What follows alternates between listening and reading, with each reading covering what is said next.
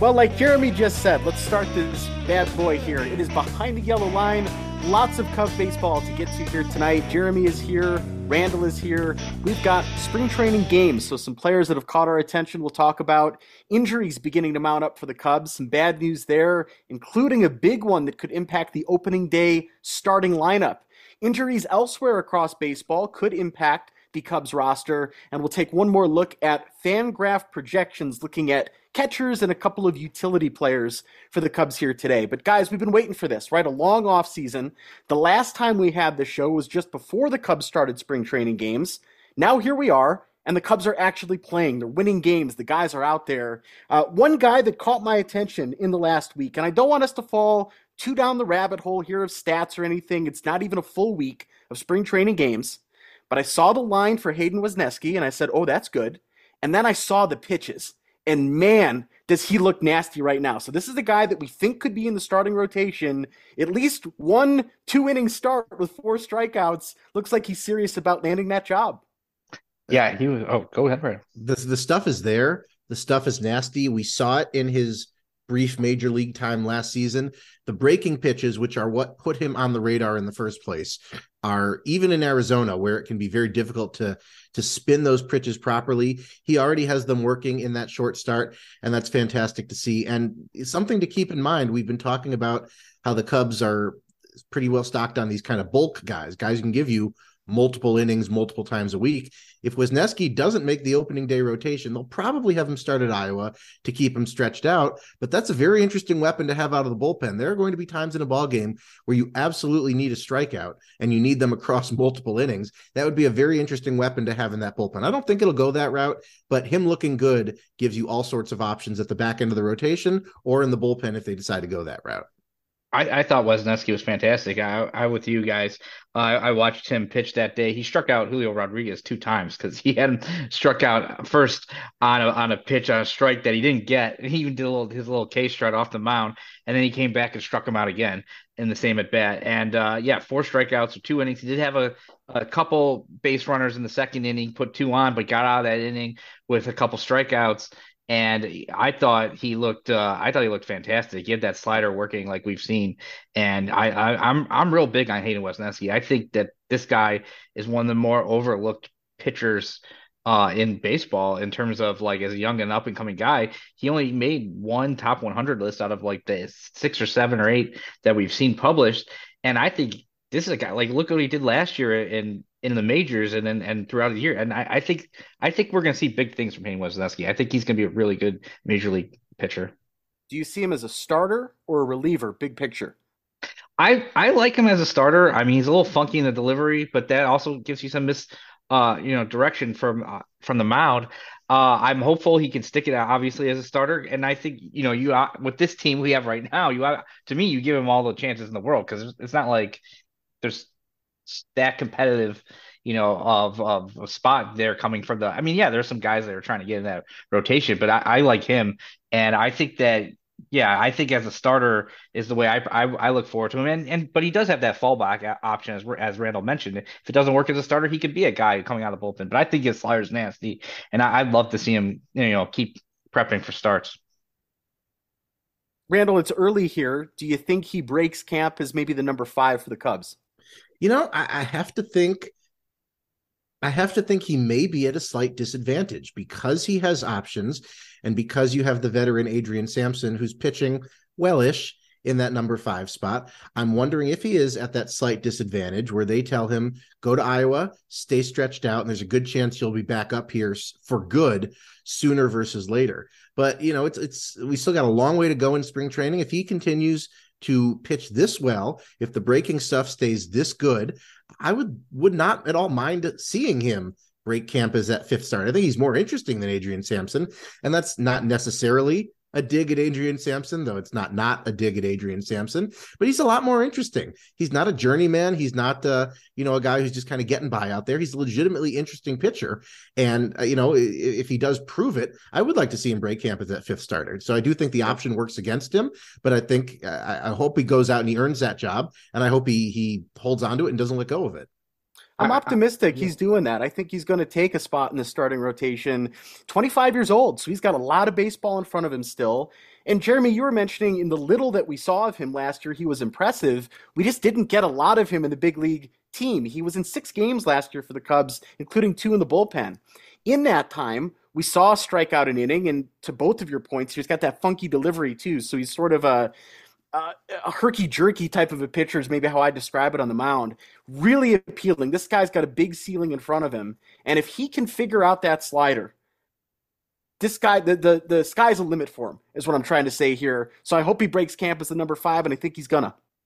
I agree with you. I think he's going to. I, I like him a lot. I hope they give him every opportunity to pitch this season in the rotation. And I, like I said, I'm I'm real high on him, so I don't foresee him faltering that much. I I I, I want to see him pitch. And you mentioned he came out of uh, the pen last year into uh, appearances. One of those appearances was his first appearance where he threw five innings. Like it You're wasn't right. like just a regular pen. pen he came out in, in in relief, but he threw five innings and he was he was like dominant in those five innings. It was it was a really nice five inning uh, stint that he threw. And so I I give him those those every opportunity. Like he's kind of he's pitched in AAA. He's done that.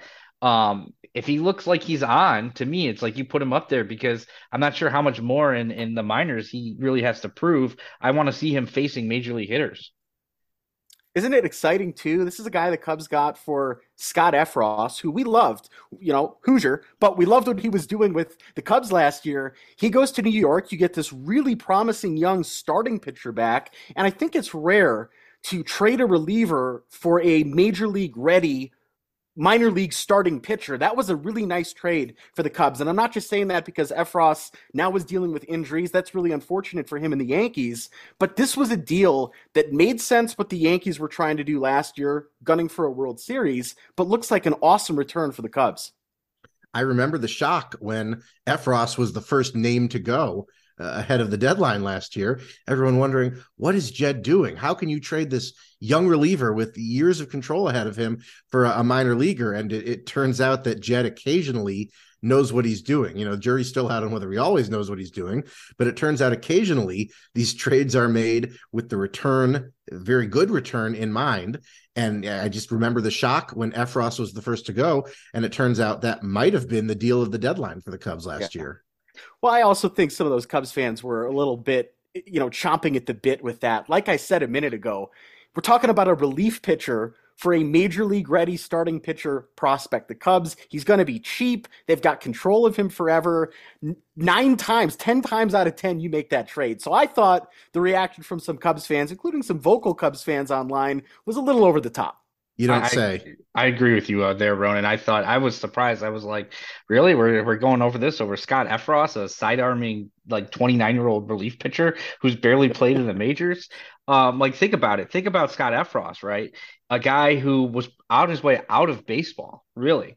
Um, and they were like, hey, drop down your arm slot, see if there's something. He finally makes it to the majors, pitches pretty successfully. Good for Scott Effross, good for the Cubs there. And then they trade him for a guy who maybe is a part of the future for the Cubs. Maybe is a part of the next competitive Cubs starting rotation, or at least coming out of the ro- the bullpen. And so to get to that for Scott Effross, who a guy who you thought might not be in organized baseball, professional baseball, a year or two before that, I think that's a pretty good move.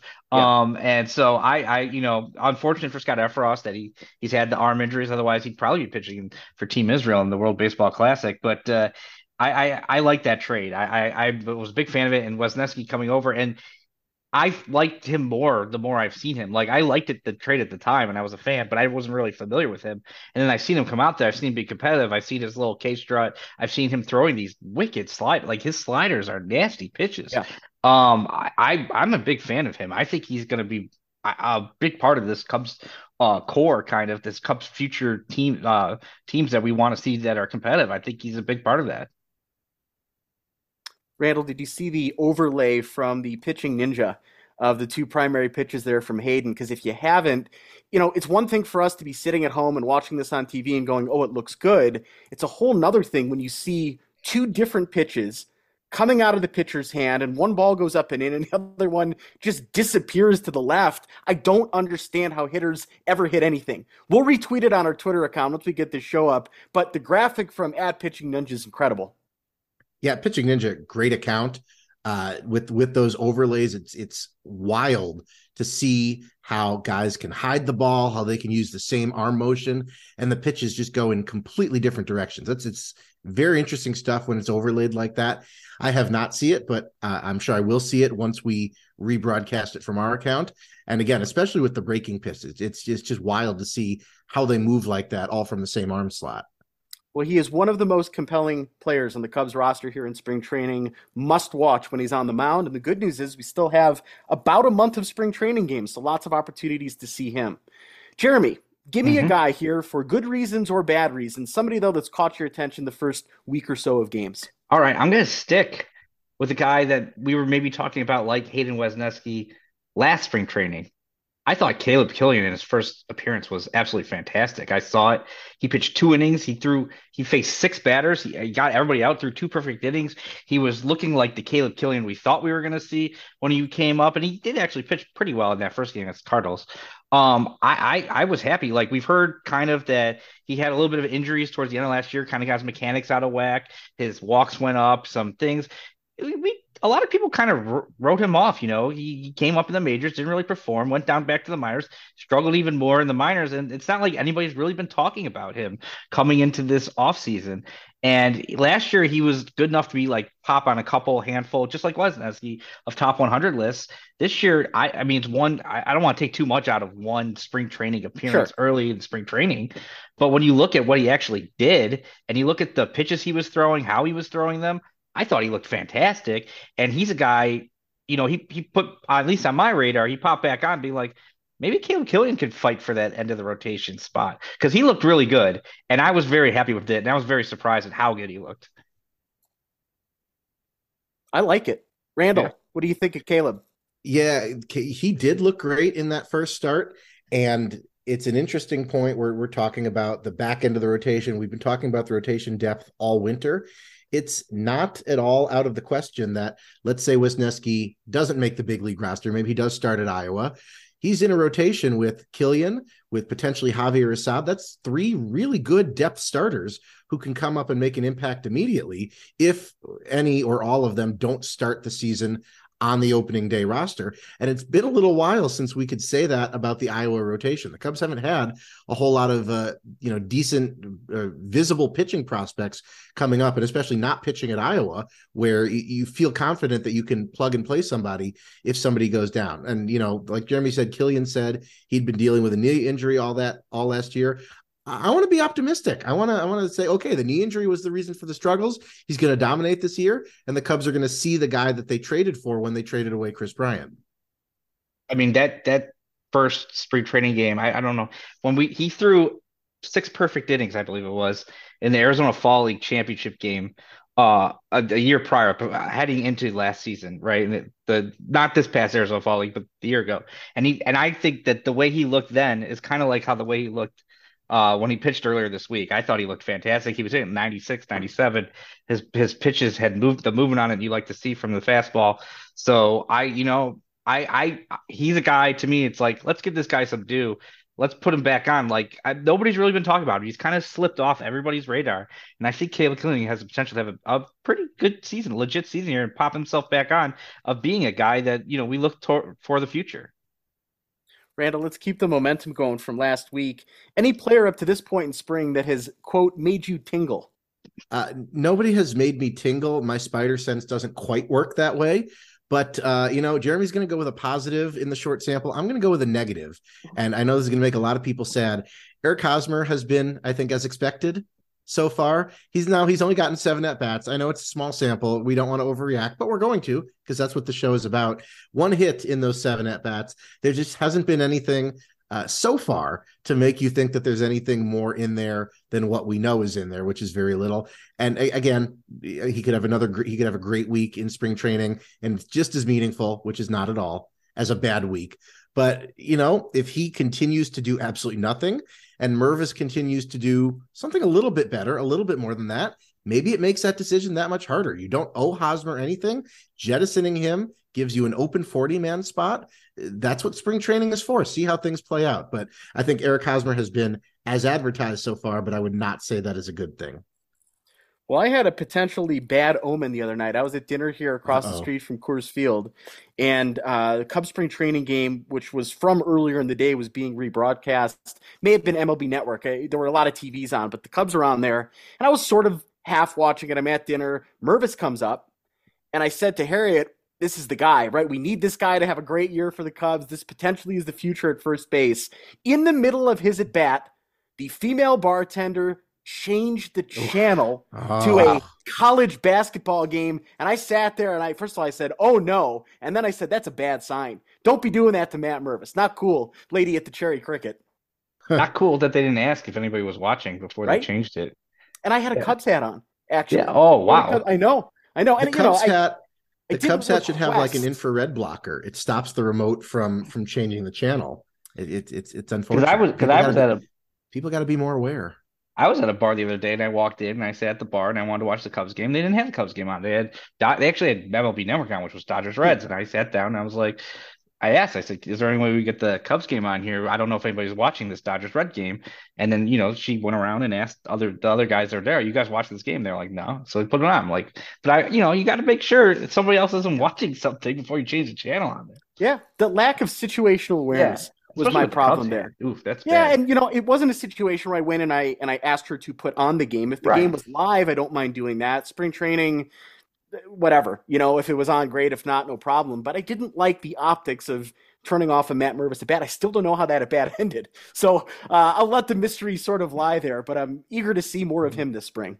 Speaking of Mervis, um, one thing I do want to say, watching him earlier on the week, he hit a ball that I'm not sure which game it was, but I'm it made me really mad that we don't have like statcast for these spring training games mm. because that was one of the hardest hit balls I've ever seen. That it was it was a grounder. He just smashed it straight to the ground, hit it right at the first baseman. And the ball ate up the first, like just bounced off the first baseman as hard as it was and flew over to the second baseman and Mervis and it was a hit. I mean Mervis, I mean Fowler wanted to call it an error because it was it hit the first baseman. But that ball must have been hit like 110 miles an hour at least. That first baseman had no chance at handling that grounder. And I was like, holy hell, he smoked that ball. Yeah, uh, and it's weird that they don't have those numbers at least available to us in these spring games. We've got some gripes, folks, about these spring training broadcasts. Even though we're happy that they're on, we will get to that in a minute, but I want to stay on the active roster for a moment. Uh, spring training, that means inevitably injuries are going to start to pop up, and there's one really bad one for the Cubs right now. Last week on the show, we were praising Seiya Suzuki. We said, man, he looks great. This is a guy, maybe he pushes 20, 25. Could he get to 30 home runs? This year is the everyday Cubs right fielder. Now there's considerable doubt that he will not be ready for opening day. The problem oblique tightness. It's listed as a moderate strain. He's withdrawn from the World Baseball Classic, so no Team Japan for him anymore. And Jed comes out and says, well, he's probably not going to be ready for opening day. This is a total disaster here. Let's say he's out. Worst case scenario, he's not ready for the season opener with the Brewers. Who's the starting right fielder? Oh, the starting right fielder. I, I, I don't know. You might see here they were trying Patrick Wisdom. They were going to talk about putting him in left field for a, a bit, and he's been you know hurt. So uh, they were. I, I'm not. You working on? I think you got to go with. I mean, maybe you put Bellinger over there, and you put Morel back in center field. Like, I, I think that might be your option. You know, for me, give Brennen Davis all the opportunity in the world to try and win that job. we we know he's better in a corner, I think the thing this year was that there wasn't going to be a whole lot of uh, room for him to win playing time in the corners. You have Happ entrenched there and left, and you had Seiya Suzuki entrenched there and right. And You didn't really want him on the active roster to just sit and play one or two times a week. And he's not He's not a true center fielder. I know he's played some there in the minors, but he probably profiles better as a corner. Give him every opportunity to try and win that right field job. He's already on the 40 man roster. The, the clock is kind of ticking for him. That prospect shine is off of him a little bit, according to a lot of the lists, because of the back injury last year. Give him every opportunity to win that to win that job. See what you have in him, because that will inform a lot of what you do going forward. So I know Jeremy mentioned that David Ross had mentioned that Patrick Wisdom was a potential candidate to play right field, and that clears up your third base picture a little bit. Give Brennen Davis every opportunity to win that job because I think that's I think that benefits the team even just giving him that look. I think that benefits the team more going forward than automatically putting Patrick Wisdom out there out of position. Yeah, I I I, don't think Brennen Davis is gonna be um called up. I, I think they would unless he has like a monster, you know, spring training. That I think they're still give him that chance to prove it in Iowa. I think more likely, you know, I think they do have some options that that they would use before they go there. I mean, Nelson Velazquez is still on this roster too, so like mm-hmm. he's going to get a lot of outfield time. Uh, if Seiya Suzuki can't can't um uh go at the start of this season, which it sounds like you know he might not be ready till May at the earliest. So who knows? Um, but uh, yeah, I, I I just don't see that happening. I, I think you know you'll see Velazquez, you'll see Morel, and then if who knows what's going to happen with Wisdom with this groin issue. Know, unfortunately, he hasn't been out there to see if we can play him in the outfield. Don't forget, Velazquez is going to be leaving the team very shortly if he, you know, within the next few days in order to join Team Puerto Rico for the WBC. Now, that doesn't hurt his chances. I know we've gone over this. That doesn't hurt his chances as much as it might because he's still going to be playing against high level competition, but he's still not going to be in camp for the duration of Puerto Rico's tenure in the WBC. I'm aware they have options before Davis, and I'm aware they're probably not apt to have him break camp with the team. But just among the potential options, that's the most interesting to me. I agree. It's the most interesting. I'm also a little bit disappointed in Jeremy. Noted Jackson Frazier, diehard fan. I thought you dropped the Mike Tauchman in there. Maybe he um, earns um, Mike the spot Tauchman, as a right yeah, fielder for the there. Cubs. Yeah, I forgot about Mike Tauchman. They were interviewing today about coming home and playing in the in the you know back with the. I just I, I, I think you give like I'm sure Tauchman will probably get some playing time, but I, I'm assuming you know you still want to see what Nelson Velazquez has, the AFL superstar from a, a, year ago. So I think there's a lot of guys that are also interesting that the Cubs could throw out there in the outfield. Well, I think if you have two teams in Chicago with Arlington Heights guys on the roster, uh, you're pretty much unstoppable. So uh, Tauchman, yeah, he has that homeboy factor going for him. Again, you, you, can't stop Arlington Heights. The Bears knew this when they took Cole Kmet. The clearly the Cubs knew this when they gave Tauchman a chance to come home. So you, you certainly have to consider that factor. Well, the problem too with oblique injuries, they're very annoying. They nag, they stay on, and they absolutely zap the power from a hitter. So we're talking about can Suzuki get to 25 home runs or more? Really going to be a problem if he's got this lingering injury and if he misses a month plus of the season. Seems like a very hard no that that's going to happen. The other problem with it is there's not a whole lot you can do for it other than resting and a little bit of physical ther- therapy. It's not like he's going in and having a surgery or something at this time. You know, this is an annoying injury, and this is one that I really hope is not hanging over his head all season, but certainly the type of injury that may be lingering with him during the course of the year?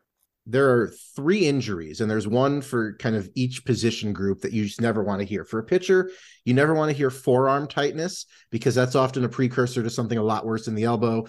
For uh, uh, you know any any player, um, but more specifically, any position player, you never want to hear high ankle sprain because those are things that linger. And oblique is like the upper body version of a high ankle sprain. It lingers. You have to let it heal the entire way because if you rush back, it, you're apt to re injure it worse and be out for longer. It's just one of those injuries you never want to hear. And unfortunately, Seiya got bitten by the oblique bug.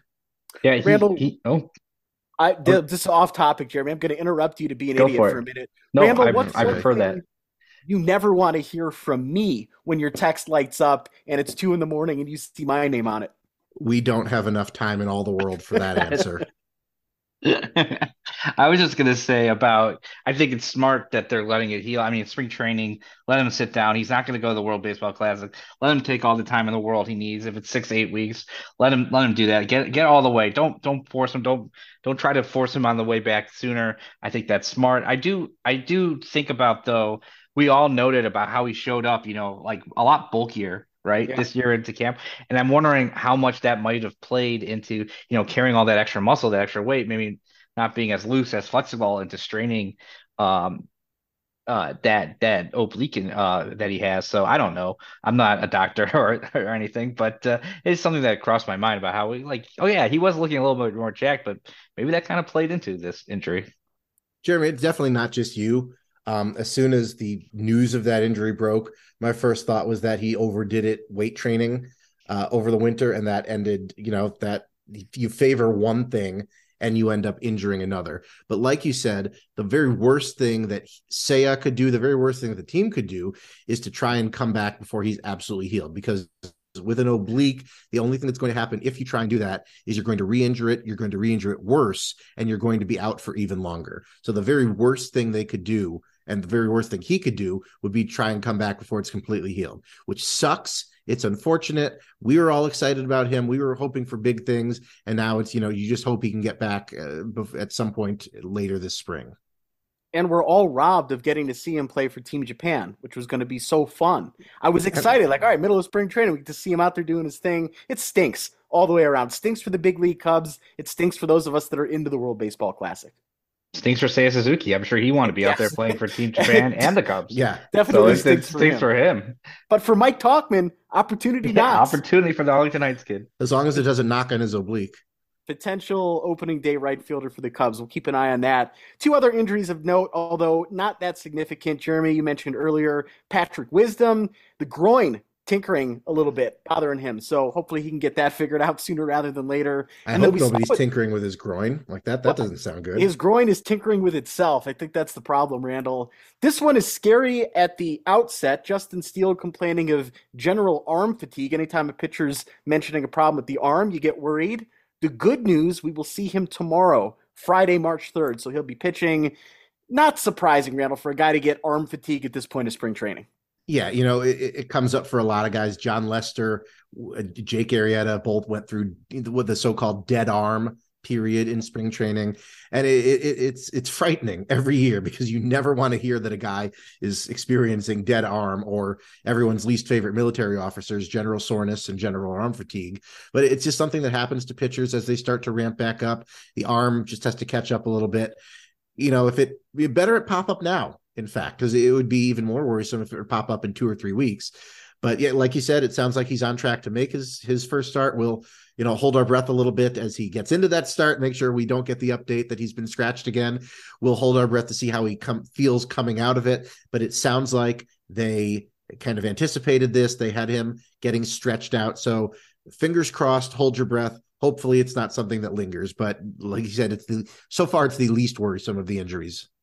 It's yeah. definitely, you know, when when he was scheduled to pitch, he was scheduled to to pitch at a Cactus League game, and you find out he has uh, an arm fatigue. And that's always definitely a scary moment. And uh, when you see it come across the Twitter wire, the Twitter feed, and uh, you know, I feel like we've been seeing that a lot uh, so far early this sp- spring. It's like the Cubs have released a lot of lineups that have had players in it that they've scratched. Like Patrick Wisdom has basically been scratched every day. It's like they release a lineup, Wisdom's in it, then they scratch him and he's out. And it happened with Steele. It's happened with Suzuki. Um, you know, I, I would like to see them not scratch a lineup sooner rather than later, so so we get some healthy guys in there. But yeah, I'm hopeful Steele will make his next start, and uh, we'll see Justin Steele. We're all uh, excited to see because I think he's gonna have a big year too.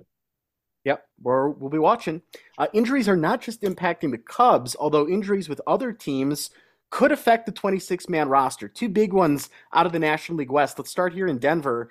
Big news, breaking news across the local journalists here in Denver. Brendan Rodgers, the starting second baseman for the Colorado Rockies, a guy that already has a National League gold glove under his belt, dives for a ball yesterday and he has really messed up his shoulder. The news today for the Rockies, it's even worse, and it seems very likely that he is going to be out for the year. So, second base, suddenly a giant question mark. This is a 25 year old guy that was going to be the everyday second baseman for the Rockies. The best second baseman now on their roster is their starting third baseman, Ryan McMahon. So, they've got a problem here on the infield. Naturally, the Cubs come up as okay, maybe there's a potential move here. David Bote, the local Colorado guy, can play second base and third base. He's got some power. Nick Madrigal, potentially a guy that could be moved for the Cubs. He could play second base. You could envision a world where the Rockies are like his high contact skills could play very well at Coors Field. Do you think there's some smoke here that maybe one of these Cubs extra infielders could end up in Denver? Absolutely. The Cubs have a glut of middle infielders, like you said. Um, and some of them are occupying 40 man spots that could very well be used on other players. I have to think that Jed is kind of respectfully on the phone. You know, you don't want to seem opportunistic, be like, hey, your guy just got injured. What can we offer you? But oh, I have I to imagine, well, yeah, you do, you know, that's, I, that's, yeah, that's I want I want the, the GM, the director of baseball ops to be very very much chomping at the bit there. Sure, and chomping at the bit, but you know, respectfully, but absolutely, you have this glut of middle infielders, and I think Madrigal's game would play perfectly at Coors. We know the the brand of uh, pinball baseball that's played there. The outfielders have to play deep, uh, to try and take away slug, but everything falls in in front of them. Madrigal could go there. He could win himself a LeMahieu batting title where he just hits a bunch of dinks into the outfield that fall in front of the various outfielders. I think his game would play excellently at Coors. I have to think that Jed is already, Ronan, I'm going to use one of your favorite words here, percolating. Oh, I have yeah. to think Jed is already percolating. You know, here's what we can offer you. Here's our reasonable return. And I would not be at all surprised to see in uh, another week, two weeks or so, however long it takes for uh, the Rockies and another team we'll discuss in a second to kind of evaluate internally. I would not be at all surprised to see the Cubs uh, trading from this surplus of middle infielders. I, yeah, I, I, agree. I do think that the Rockies and the Cubs would match up pretty well on a trade. I, I, I think that it would happen in I don't think it would happen sooner. I think it would be much later towards the end of spring training towards the start of the season, I think you you you'd still want to see every how everything shakes out in both camps, you know, with those with their prospects and players and seeing who they have. But you know, for the Rockies, they got a left fielder, you know, who's historically played third base, so you could bring him back in and put McMahon over the second. Now you got to final left fielder. Now, Ronan, you follow the Rockies the closest of any of the three of us. I, would say it's a, a very, very wide gulf there. Of the guys that the Cubs could potentially trade, who do you think would be the best fit for the Rockies? And then maybe more subjectively, who would who do you think who would you prefer the Rockies acquire if that's a different answer? I want Longmont's very own David Bote to come back to his home state just because of the power. Right? For years we've been saying he hits the ball hard, but he hasn't really found his stride in Chicago. Bring him back home. Maybe he hits, what if he hits 30 home runs for the Colorado Rockies this year and they get to that goal of a 500 record, which Dick Monfort said was sort of the goal coming into this year for the team? I'd like to see that. I, I don't know that Nick Madrigal eh, that is going to work for any team. David Bote's the more intriguing player to me because he can play both spots in the infield and he's got that pop. He, uh, to me, and I mean, once again, it's a week so far, but I thought he's looked pretty good so far. The opportunities yeah. he's gotten in spring training, he hit he hit a bomb the other day. Like he crushed the ball out of the ballpark, and it was it was a pretty like when he hit that, and I was like, oh man, that's gone. Uh, so yeah, David Bote, I, I'd love to see him uh, get an opportunity at least somewhere. I, you know, at some point, it might not work out for the Cubs, but he's still hitting those balls hard. Like I, he hit a bomb the other day, and I was pretty impressed. Five hits in five games for David Bote no strikeouts. And look, we're talking about a week of spring training right. games. I'm not trying to oversell this. Just, yeah, this is a guy that we were looking forward to seeing this year, and he's letting it rip up to this point. Maybe he's a Rocky in a couple of weeks. The other injury in the West here, the Dodgers lose Gavin Lux for the season. ACL injury there, so a big blow for them. Uh, speaking of the Dodgers, though, Jay Hay, Big home run out to right field the other day. Did that hurt Randall to see that, or were you happy for him? I didn't actually see it, uh, but it, it, doesn't hurt at all. He's he's you know he's getting his money. He's trying to make it work with another team. Good for him. I have nothing to say about Jason Heyward, and uh, nothing bad to say. I should say I got plenty to say about Jason Heyward. I got nothing bad to say about Jason Heyward, and uh, unlike certain other former 2016 heroes, he hasn't a whole lot to say about the Cubs, which I'm perfectly fine with. Um, yeah. So, Rona, do you have any predictions about Jason Heyward you'd like to put on the record? Any any bets you want to put down on Jason Heyward for the season? 35 home runs, there National League MVP. There you go. Dodgers go. win the pennant. There we go. And then they win the World Series. You heard no, it here I, first.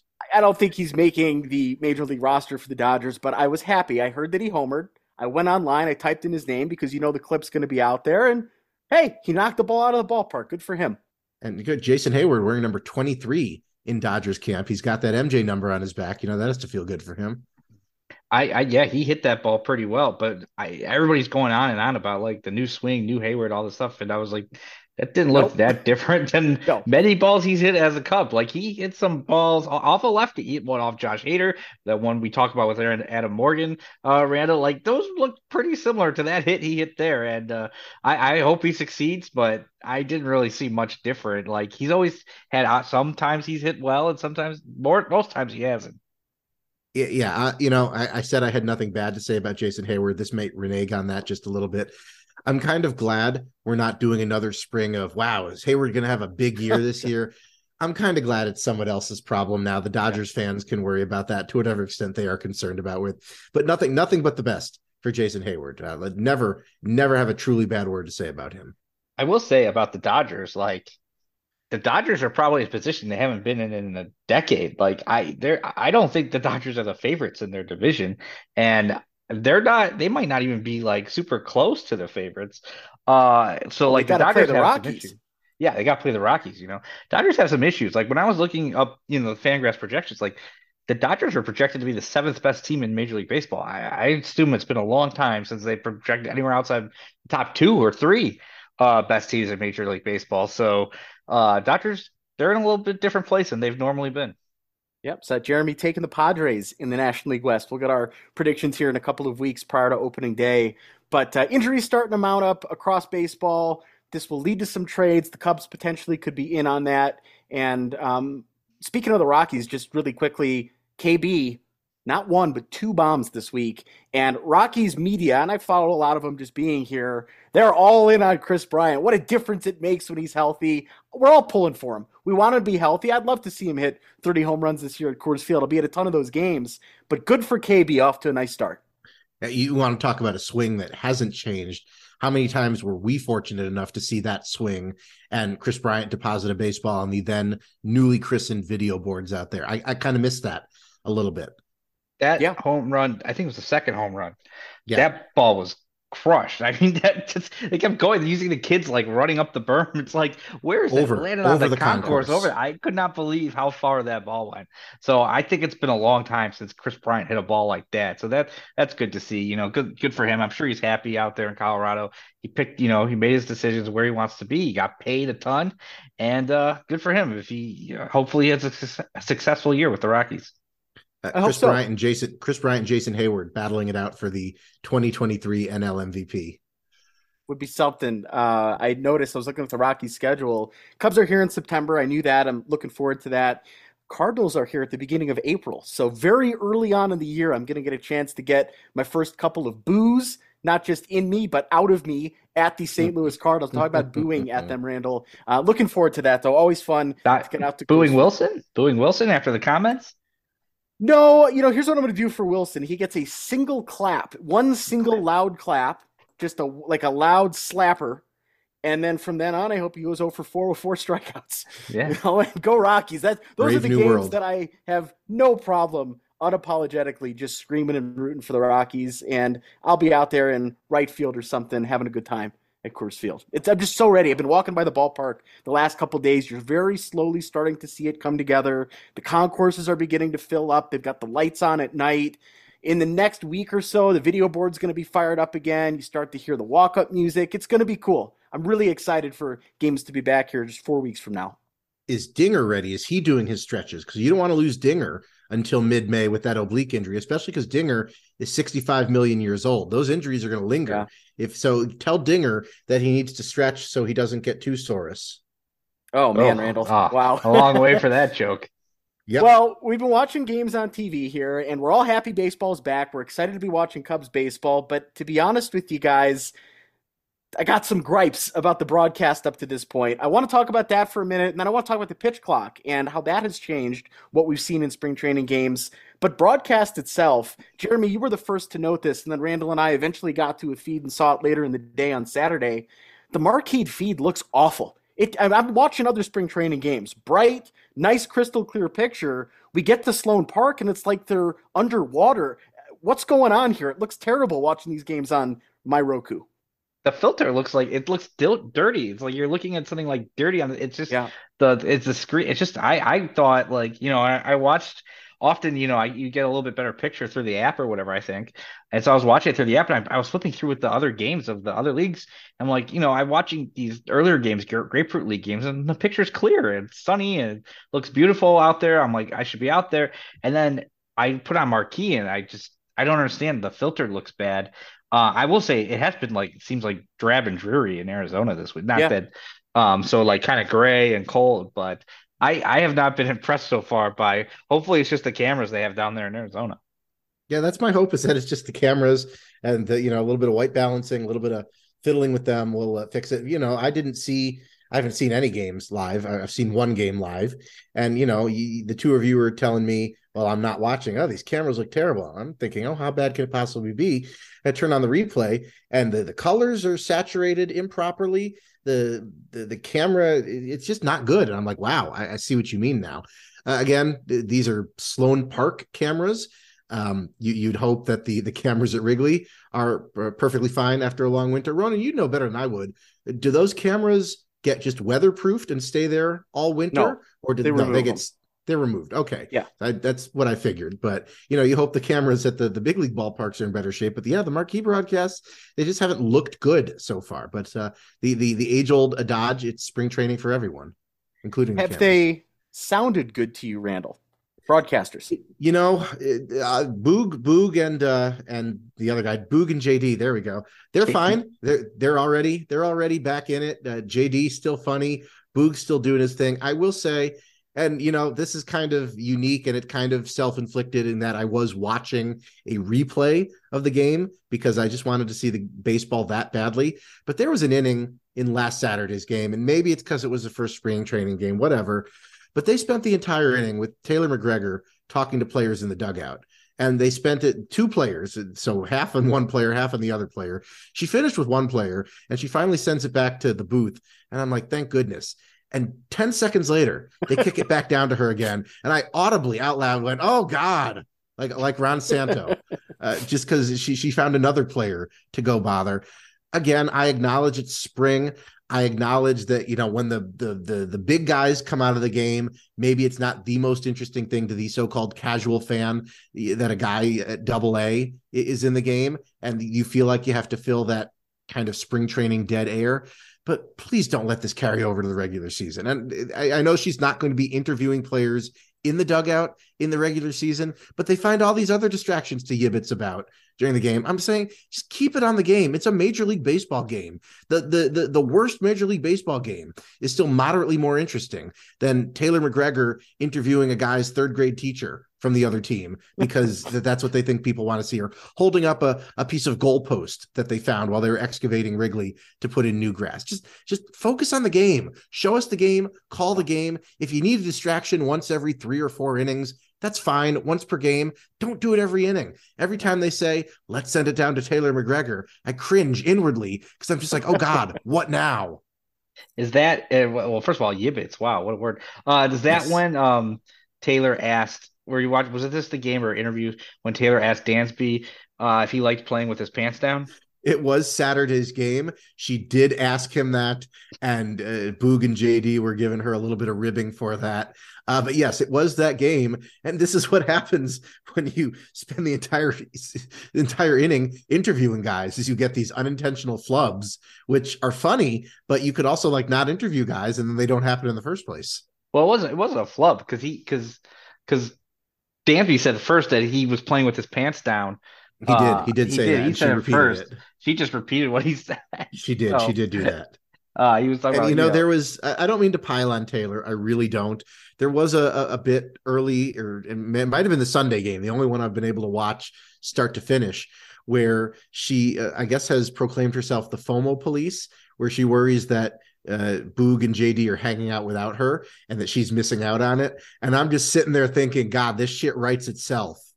Uh, it, it's just it, it, the broadcasts have been a little too yibbitsy. There's that word again, Jeremy. yibbitsy. It's like it's like Pat and Ron. The word's got kind of a wet smell to it. They um well she I that is one thing that annoys me is when she kind of just pipes in uh, at random points in the broadcast. It's like where did Taylor come from? Like why is she?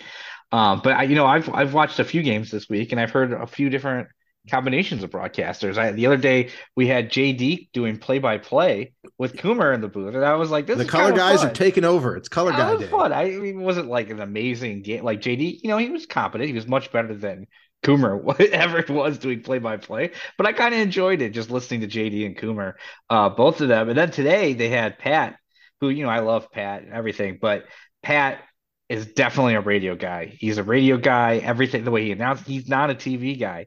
He's he's talks. He doesn't let the action kind of happen on the screen because he's always describing everything. And I'm like, and it was funny to me because I mentioned this earlier to you guys.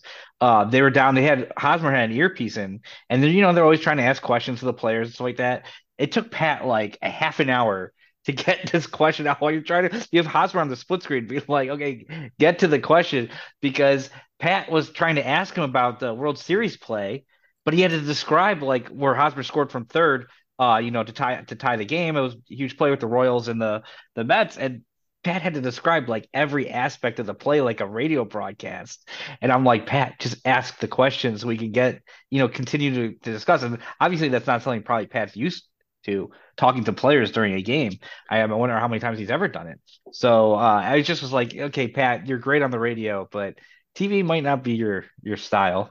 Well, Pat Hughes is decompressed storytelling. You know, he'll, he'll get there when he gets there, and that's what you can do when you're a Hall of Famer. Uh, Jeremy, you said JD, competent play-by-play guy. I mean, he's gotten to spend years sitting next to Len Kasper and now Boog Sciambi. So he's he's certainly sat next to two guys who you could do a lot worse than observing if you're gonna, you know, try and hone your your your spot starter play-by-play skill. So I would hope I would hope he's picked up a few things here and there. Yeah, he's been a broadcaster for like I mean, you gotta remember all that time in Houston too. Yeah, so but yeah, yeah. so so he but he um yeah, he was fine. He he didn't make any tremendous mistakes. He was able to, you know, call the game as it went on. It didn't, you know, he was he was it obviously wasn't like a professional at calling the game, but like he did a pretty good job, I thought. And you know, completely different than Ron Coomer, who was we all know yeah. what Coomer yeah. was like on the radio. And Coomer even joked about it. He goes, you know, there was a brief period I used to take over for Pat, but that kind of went away.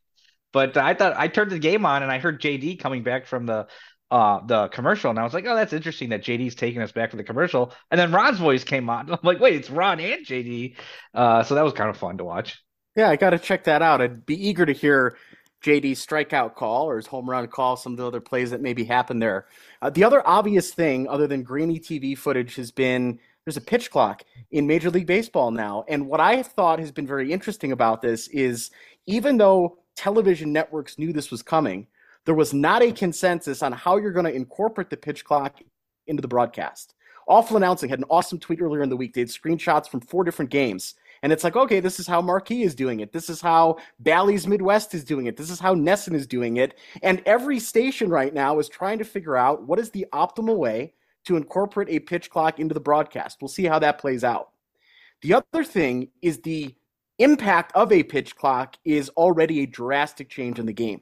Randall, if you went to a Major League Baseball game in 1910, you're in and out of the ballpark in under two hours.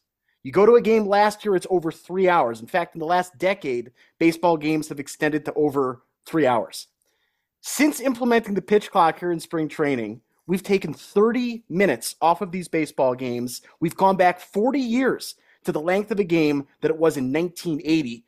Putting on baseball this last week there have been a couple times I've been like, holy crap, slow down a little bit. The pitcher just gets the ball and fires it. This is jarring watching this, but maybe a good thing for the sport. Well, you know what? I, I never felt like games were too long in person. Um, you go to the ballpark to enjoy yourself at the ballpark, and I don't know that I'm.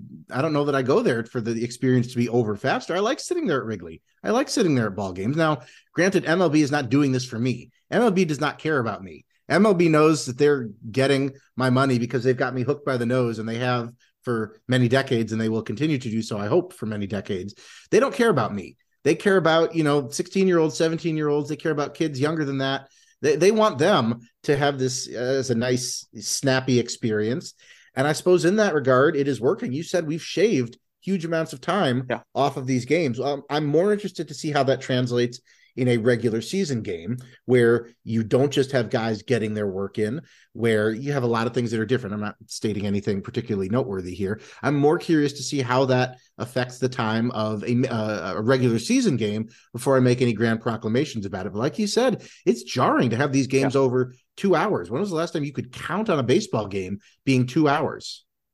And it's one thing the length of the game, but the pace of the game is the other side of it, where things are just happening faster. There's less downtime. I saw an at bat from the Pirates game today. It was a three pitch strikeout. The entire at bat, from the batter stepping into the batter's box and the pitcher throwing the first pitch, was under 30 seconds. I have never seen a batter on three pitches strike out in less than half a minute. That is not at all what we've been used to seeing watching big league games. Yeah, I, am a fan. I'm a big fan. Uh, Randall, if you uh, if you have uh you want to stay at Wrigley longer, uh, maybe you can just sit in your seat another extra half hour after the game ends. You get that full experience of well, the ushers. The ushers game. won't allow that. We know we know what those ushers are like. As soon as uh, yeah. the song ends, they tell you you don't have to go home, but you can't stay here. But uh, I uh, or or you, between every pitch, you can if you're watching it, you can pause, wait like a minute, play. Um, but you know, I mean, I saw one the other day uh, where they had the Pedro Baez from the 2016 NLCS against David Ross. They had an entire half inning pretty much played in the time it took Pedro Baez to throw one pitch to David Ross. He got three outs. Uh, Landon Knack pitched for the Dodgers spring training this year because Pedro Baez just standing there. He's stepping off. He's looking at first. I mean, the, the disengagement rules can be a big part of this too because he's stepping off. He's looking at first base. He's looking at second base. It took him a minute and a half to throw like a more than that. It took him a while to throw one pitch. So I've been a fan of it. I think the pace is great. You get there, you throw. You know, it, we were seeing more action like right away. I, I, I, I'm, I'm a fan of how it's worked. I, I think it's, you know, all the kinks are going to have to work itself out. We've seen some pitch clock violations called. We've seen some confusion on the field, but you know, guys will adjust. Guys will get used to it, and I think it's, I think it's good for the game. I think, you know, this is what the game used to look like. It, it's only been recently that it's been so drawn out. Every every pitch has been a thing. Like it's been kind of like we need to focus. It used to be guy got the ball, he pitched the ball. That's how baseball was for like a hundred plus years. And I think it's good to start to move the game back in that direction. I hope so. Um, it's jarring at first. The players are getting used to it. Like you said, violations on both side of it. Weird endings to games too. Is this stuff is going to get itself figured out? But as a fan of watching games on TV, it's very funny to me to watch these producers try and figure out do we show the clock? Do we put a digital clock in the score bug? Do we put a camera on the physical clock and put it in a corner of the screen? You know, it's very rare that we get to see a rule change like this that has a drastic impact on the score bug. Score bugs change network to network. They change from year to year. You see subtle differences like that, but now you've got a rule change, and three months from now, the networks are going to figure it out and this is going to be something that it will just be part of the broadcast, like the yellow lines have been part of football broadcasts for decades now at this point. So it's cool to watch this play out. I hope they get it right. But in the meantime, watching pitchers adjust to it, batters adjust to it, it adds one more interesting wrinkle to this spring. Something that occurred to me today as I was uh, brainstorming, you know, ideas for our pod tonight uh, in football, you have the play clock and you have referees who give certain quarterbacks an extra second sometimes after that play clock expires. We all go, the play clock was expired. Why, why didn't you call that on them? I'm wondering if we're going to get to that point with the pitch clock here. I know the umpires have a device that buzzes on their wrist when that pitch clock hits zero. I'm wondering how much subjectivity is going to work its way into officiating that. Uh, you know, if we the the more and the more that we have access to that clock in front of us, the more we're going to wonder, hey, why didn't you call that? Why didn't you give that guy? Uh, why did why did you give that guy an extra second, whether it's the batter for the, or the pitcher? I think this is mean at the moment making up something to to get mad at but i am curious as to how the subjectivity of jeremy stop laughing at me i see you i, I am curious as to how the subjectivity of officiating is going to play into this. I think that's maybe the third or fourth most important thing about this. But I am curious if we're going to get to that point where if we have a crystal clear look at the clock and we see it expire and a guy hasn't thrown a pitch yet, I'm curious if we're going to get to that point of saying, hey, he should have been called for a violation there. I, am definitely enjoying Randall already preemptively looking for reasons to get pissed off at the umpires. well, if the well, umpires would stop giving for... me reasons to be pissed off at them, I wouldn't oh, start. I wouldn't start looking for more. I, I, think JD mentioned this on a broadcast, actually, kind of like, or maybe it was somebody. I saw it somewhere where somebody mentioned, say, you know, there's going to be a point where maybe the buzzer breaks down or doesn't work because sometimes technology doesn't work, and the number is going to hit zero and everybody in the stadium is going to be the numbers hit zero, but the buzzer didn't go off, say, on the umpires uh chest. That will be an issue at some point. So Randall is already going to be there and he's going to be tweeting out about it already. So I'm looking yeah. forward to those pre-written tweets that have already been apparently composed. Jeremy, uh, refresh my memory here. Was it Karl Malone at the free throw line back in the day? Remember how slow it was yeah. for him to? It was Karl Malone, right? That's the guy I'm thinking of. Where think, at yeah, the United Center, they used to count down, yeah, like in the finals because you you, I think the rule at the time, and I have no idea what the rule is right now in the NBA. I think you had 10 seconds from when you got the ball from the official to when you had to release the free throw shot. And he was there 15, 16, 17 seconds, and the fans at the UC were going nuts. Maybe we see that out at the ballpark this summer. Yeah, I mean, you'll see fans counting down, maybe like you know, like a shot clock in an NBA game, like you're talking about, um, that you know you never saw before. like you get to, everybody at Wrigley will be three, two. You know, you never seen really seen a clock like that as a part of baseball before. But but just to go back to your other um point that you brought up before all this is like it is kind of interesting to see like the broadcasts that are kind of shooting this kind of to go back to like the NBA, like like a 90s or 80s NBA game where they're just tightly you know camera shot on the on the clock and putting that just on the screen as opposed to working it in like Mark Diaz into the scoreboard on the graphic. I, am like, uh, I'm like, I thought we left that behind a little bit, just yeah. filming the clock, actual pitch clock. I thought producers would be more prepared. We've known that this is coming. I, have been very surprised it's been as janky as it has been, but they've got a month to get that figured out. Uh, I have to mention this. The happiest that I've seen Randall in a very long time. We've had a couple of losing Cub seasons here in a row. Earlier in spring training, Orioles Pirates earlier this week, they decided to go back out for the bottom of the ninth inning, even though the game was technically over at that point. They wanted to get some young guys, a couple of extra at bats and innings on the mound. They took the field with no umpires. Randall, you must have been on top of the world going, this is the dream. No umpires out there calling balls and strikes. Uh, to my deepest regret, I only heard about this in passing as it happened. But boy, talk about the future of baseball. You know, my, one of my favorite phrases, we have evolved beyond the need for whatever. Clearly, baseball has evolved beyond the need for umpires. We have shown it can be played without umpires. You have this Orioles catcher, Maverick Handley, which is a great name, calling balls and strikes. You know, he's the catcher calling balls and strikes for his own pitcher. It's like on the schoolyard. Let's just do that. The umpires, we don't need you anymore. We can play the game without you. This is proof. That's the future of baseball. Yeah, and I you know the scoreboard was shut out they just had the Pirates logo up on the scoreboard. The walk up music was done. There was no PA announcer. You're absolutely right, Randall. It was like Little League ball there. Catcher calls his own balls and strikes. None of the other stuff you get at a ball game. It was actually really fun to watch that play out.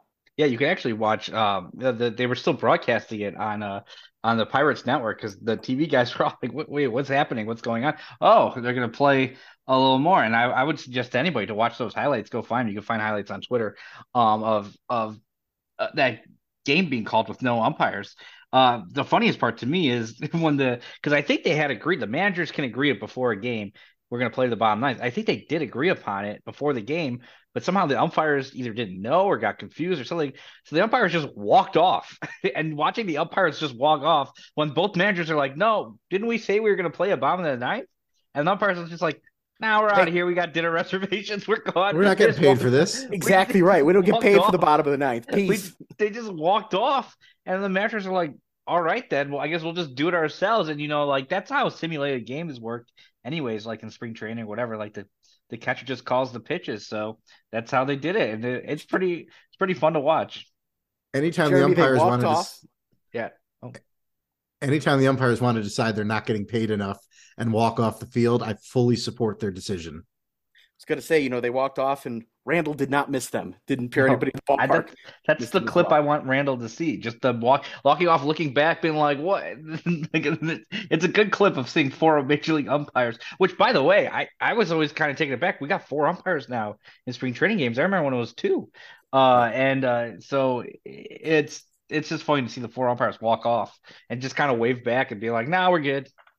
Well, they need as much practice as they can get. That one for you, Randall. Uh, lots more as this stuff plays out in spring training. We'll be watching it. Uh, one other super quick note on spring training broadcast. At least you're not the Rockies. The TV station that broadcasts the Rockies has folded. They don't know where these games are going to be come opening day. Team's already come out and said, "Hey, we're going to get it figured out. These games will be televised locally." But if you were a big AT&T Sportsnet Rocky Mountain fan, sorry, not happening this year. Ronan, that's the first, but it's not going to be the last because, of course, Sinclair, who owns uh, the Bally Sports affiliates, who uh, broadcast a lot of MLB, they are heading towards bankruptcy. They've already missed a uh, uh, a debt payment, an interest payment that has put them into a 30 day window. This is going to be a thing that plays out over the course of the spring and the early part of the season, where you may have you're going to have multiple teams who say, our our RSN is now in bankruptcy and we're going to have to put something together. And, you know, I, I, tend to think inertia wins out more than anything in these. Like you said, they'll get it figured out, but you're going to have a lot of teams who are in flux. The Cubs are are insulated from this a little bit because they co-own the marquee network with Sinclair, so they still will at least half own their network. But uh, you know, a lot of these rights are going to potentially end up back with MLB, and you could have this very awkward situation where the Cubs co-own, even if briefly, their own network with MLB. And Ronan, I want to, I, I, have to get this in. You mentioned it earlier. You mentioned uh, a screen cap from Bally Sports Midwest with the pitch clock. That is the RSN that carries the Cardinals. So I hope the numbers are really big. I hope they don't count to any numbers that are too high for any of the watchers. I just want all the Cardinals fans to be safe and be happy. We'll uh, retweet that graphic because you should see it. What the different networks were doing. Awful announcing put a screenshot together. Uh, the worst one though was NESN because they have a camera on the clock embedded in the scoreboard. You cannot read it. There's no idea to see how many seconds are actually remaining there. Uh, and on the other end, the Cardinals make it nice and big, Randall, for those fans. You know, nice what, Comic Sans MS numbers. Caught my attention with regards to all this too. I was coming back from a pickup run at the Denver International Airport Sunday night, and I stopped at all places at a Bar Louie just outside Denver. And we're sitting in there, and I'm at the bar and looking across the bar, and I'm like, man, I know that guy. That guy, I definitely recognize that guy. There were three gentlemen, bigger dudes, with nice Rockies gear on. I don't mean jerseys, but like the nice polos you get if you work for the team. And as I'm sitting there, I'm like, oh crap, that's Ryan Spilborghs. He's one of the color analysts for the Colorado Rockies.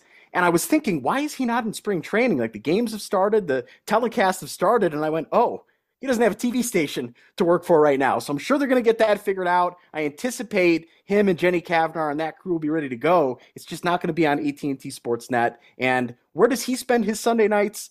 The Bar Louie Bar in. Northfield. So uh, put that on your calendar if you want to meet Spilly.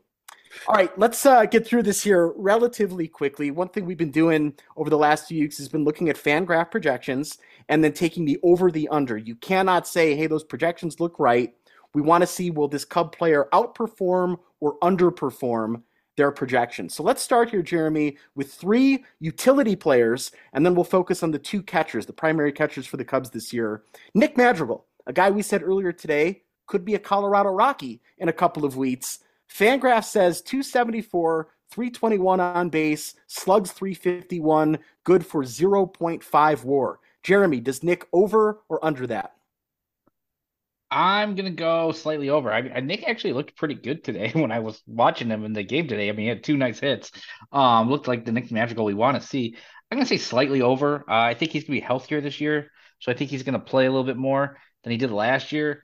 Um, but I, I think it's still gonna be. I don't think he's gonna be the guy we all want him to be, or we're hoping we would be, or White Sox fans were really hoping he'd be when they had him. I think he's just gonna be kind of mediocre. But I'll, I'll say over.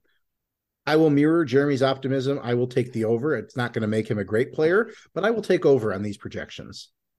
I'm saying under because none of this is going to happen as a Chicago Cub. He will play zero games this year as a Chicago Cub. Put him in Denver, maybe the over, but for the sake of this, it's an under. He will not be playing for the Cubs this year. Another utility guy, Zach McKinstry, the former Dodger. Fangraph says 0.3 war 244, 312, 392 with three home runs. Over or under, Jeremy? I'm going to go under. I mean, another guy who I was watching today and looked pretty good. He had a big ball into the gap, and uh, but I'm going to go under. I think I, I, just feel like, and I know he was a trade piece the Cubs got last year. I just I think he's gonna. I don't think he's gonna really last as a on this Cubs roster. I think eventually other guys are gonna force him off the roster. So I, I'm just gonna go under. I will also take the under. I didn't see a whole lot last year to make me think he could produce to that level. I'll take the under. I'm with you. We'll make it a clean sweep. One more utility guy, Edwin Rios, the newest Cub. Fangraph's not very optimistic he's going to do much. 216, 283, slugs 412. So a little bit of power there. Seven home runs on the year, 0.1 war. Yikes. Jeremy, over or under? Uh, I'm gonna go over. I mean, they it does project him for a pretty big uh, strikeout. I mean, we're, I think he's gonna be the the complement to Patrick Wisdom. You get two guys, tons of strikeouts, but the Cubs need power. I'm gonna go over. I think he's gonna get a lot more plate appearances. I think I think he's gonna hit some home runs this season. We'll also take the over, kind of in the same way we took the over on Patrick Wisdom. I think he will get enough plate appearances that he outproduces this. Maybe not meaningfully, but I think he will. I will take the over on Edwin Rios let's make it a clean sweep with that as well. He's going to end up getting in the lineup, especially with an injury, uh, and injuries picking up at the roster. I'll take the over, and maybe he gets to 10 home runs as a Chicago Cub this year. Want to spend a little bit more time on the two catchers because these guys are going to be more everyday type guys for the Cubs. Let's start with the guy who returns from a year ago, Yan Gomes. He was signed last year. He ended up really becoming the primary catcher as Willson spent a lot of time as the DH. Fangraphs says a 243 average, an on base just under 300, slugging 341. That is an eight home run season, good for 1.2 WAR, double what he did a year ago. You buying that, Jeremy, or no? Um, I'm I, I think I am, and I'm going to go with a little bit of a theme here for both these catchers. The one thing I will say is he doesn't really take into account uh, catcher framing as part of their defensive value on the WAR. So uh, I think that will also play into it. But I'm going to go over because I think, and I think it's also going to affect Barnhart um, I think they're going to platoon a lot, and I think they're going to get put in a lot better positions uh, to hit. So I think they're actually going to hit a little bit better than what we would perceive them to be. So I'm going to go over with Yan Gomes. Yep, I'll take the over as well, only because this seems really low. Again, continue. There's a recurring theme theme through all of these players where if we take the over, we don't take it meaningfully. Like they're not going to outproduce this uh, to any appreciable extent, but they will outproduce it. And so for that reason, I will give Yan Gomes the over. I'll give him the the Gover, the Yan Gover. I like it. I'll also give him the Gover. I think he's going to take the majority of the starts at backstop for the Cubs, and I thought he was a pretty nice player last year. Right, his WAR was only zero point six. I was actually surprised. I thought it'd be a little bit higher than that, but he's not going to be the problem with the team this year. And I really don't like his mate, the other backstop, the next guy here, Tucker Barnhart. He gets a multi year deal from the Cubs coming off of a negative war season. Fangraph says he's going to do better this year 225, 300, 318, four home runs, and one war. Tucker Barnhart, Jeremy, over or under on one war this year? I'm going to go over. I think that Barnhart is going to. I think once again, I think first of all, Barnhart was awful last year, and I don't think he's going to be as bad as he was last year. Second of all, I think he's going to really only face be put into situations where he's going to have the platoon advantage, uh, you know, the handedness advantage. So I think he's not going to face as much same side hitting. He's not going to be put in as many situations where like he was with the Tigers. So I think he's going to hit a little bit better than what his numbers would suggest normally because I think he's just going to be kind of that a specialist kind of in that area. Like with Gomes, I think I think it's going to work the two of them together. So I'm going to go over. I think Barnhart is going to go over. I think he provides a little bit also behind the plate that we haven't quite seen as much in previous years. So I'm going to go over with Tucker Barnhart. I will take the under. I'm just not going to be the person who who uh, counts on Tucker Barnhart to outperform any kind of uh, offensive projection, I will take the under on Tucker Barnhart and his number 18 jersey. I really don't like this guy on the Cubs roster, so I'm also going to go with the under. I, I, hope I'm wrong here. I hope he has a nice season and can contribute. Him and Gomes can maybe figure it out there behind home plate as a platoon type situation. But I hate that this guy got a multi-year deal. Like I, I don't think anything that he did warranted that. And what does that say about the Cubs over the next two years that they want to commit this to Tucker Barnhart. I just don't like it at all. He's not a very good player. You know, you mentioned the platoon advantage. He wasn't good against any pitchers last year. He was a little bit better on one over the other, but he was not a good hitter in any way, shape, or form against that other arm. So it's ugly. And I'm not buying Tucker Barnhart as a big guy for the Cubs. No. But he does bring a little bit, you know, pitch framing and some other things that the Cubs haven't had behind the plate. So uh, I could see why they did kind of value him a little bit. Do you think this team needs Coy Hill? Yes. Well, what team doesn't need Coy Hill? Like when you're only three fingers away from a championship, you call Coy Hill. Or Three Finger Brown. Or, well, one is alive and one is dead. So you can still call him. This guy here is dead. Cross him off the list then. I guess for Barnhart, the advantage he would have would be left handed pitching right. versus right-handed pitching. And last year versus left-handed pitching, 238, 304, 254. Yikes. So yeah, it's better than 216, 282, 271, but oof, it's not good. So I'm not expecting. Year. He was bad. Yeah, he was but bad. You're right. Better. He's been better in his career than last year. Like he's had other. Not that he's ever been a good hitter. I'm not gonna say he's a good hitter, but he's a catcher. He's a backup catcher. Uh, and he's gonna be put in the situation for him that's the best situation. I feel like he's not gonna be an everyday guy. So I think he's gonna outperform his projections. We'll see. Lots to watch though in spring training. Uh, as we wind things down here, the show, Randall, I wanted to ask you about this last week, but uh, opportunity didn't come up. So let's bring it up here today. Uh, big news from the Milwaukee Brewers. They announced three major changes to your favorite National League Central ballpark, AmFam Field. One, lowering concession prices for this year, including beer. So good on them for that. Two, mm-hmm. introducing fireworks back into the ballpark. And three, upgraded sound system at AmFam Field. Uh, I'm sure you're thrilled to watch fireworks here after Christian Yelich hits a bomb. Well, Ronan, I, when you brought this up to me in that way that you do, you said, Randall, Randall, how does this make you feel? Or it sounded more like Randall, Randall, how does this make you feel? You know, that's that's that's you. And you know, I told you it didn't much matter to me. Uh, lowering concession prices, that's a good thing. The Giants have, have apparently slashed beer prices at at the, their beautiful park out there by the bay. That's a good thing. That's fine. And you know, that'll be great for all the Cubs fans who go up there and embarrass the Brewers fans uh, in taking over the ballpark. The other things, it, it just adds to that atmosphere. And and specifically, you said or I said at the time, it just adds more circus to that circus park. And you said, no, no, no, it's not a garbage park. That's your words, my friend. I didn't call it a garbage park. I did call it a circus park. And I feel confident saying that because if you have your mascot who lives in this little hovel up in left center field and slides down a slide after a home run, if you have the racing sausages during the game and you are renowned for those racing sausages, which they are, and if you have, uh, you know, correct me if I'm wrong, you've been there more recently than I have the holographic Bud Selig experience oh, yeah. in your ballpark. If you have all of those things in your ballpark, I'm comfortable calling your ballpark a circus ballpark. And so the fireworks, they just make a circus ballpark more circus. Like the mascot wasn't enough. You the mascot and the fireworks for a home run now. Sure, whatever makes you happy. I think that's uh, very reflective of the Brewers and Miller AmFam Ballpark place of greater Milwaukee. I think that's perfectly reflective of them. That's fine. They do they. I'm glad the Cubs have not yet, knock on wood, succumbed to any of those temptations and they keep it relatively low key for home runs. I, I do have a sinking feeling that someday that's coming, but it hasn't happened yet. Well, we got a taste of it 4th of July 2015 at Wrigley Field, where the Cubs were kind of messing around with fireworks, but it was a 4th of July, a bit of a one off thing. Um, you get some pyrotechnics at some of the concerts at Wrigley Field as well.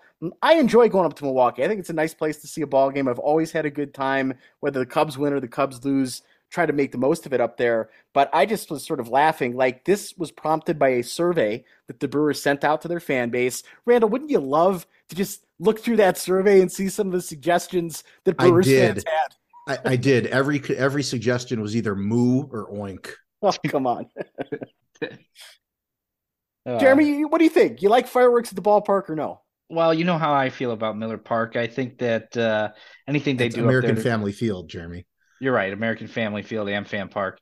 I think anything they do, uh, you know, to make it a more fan friendly experience, that's good.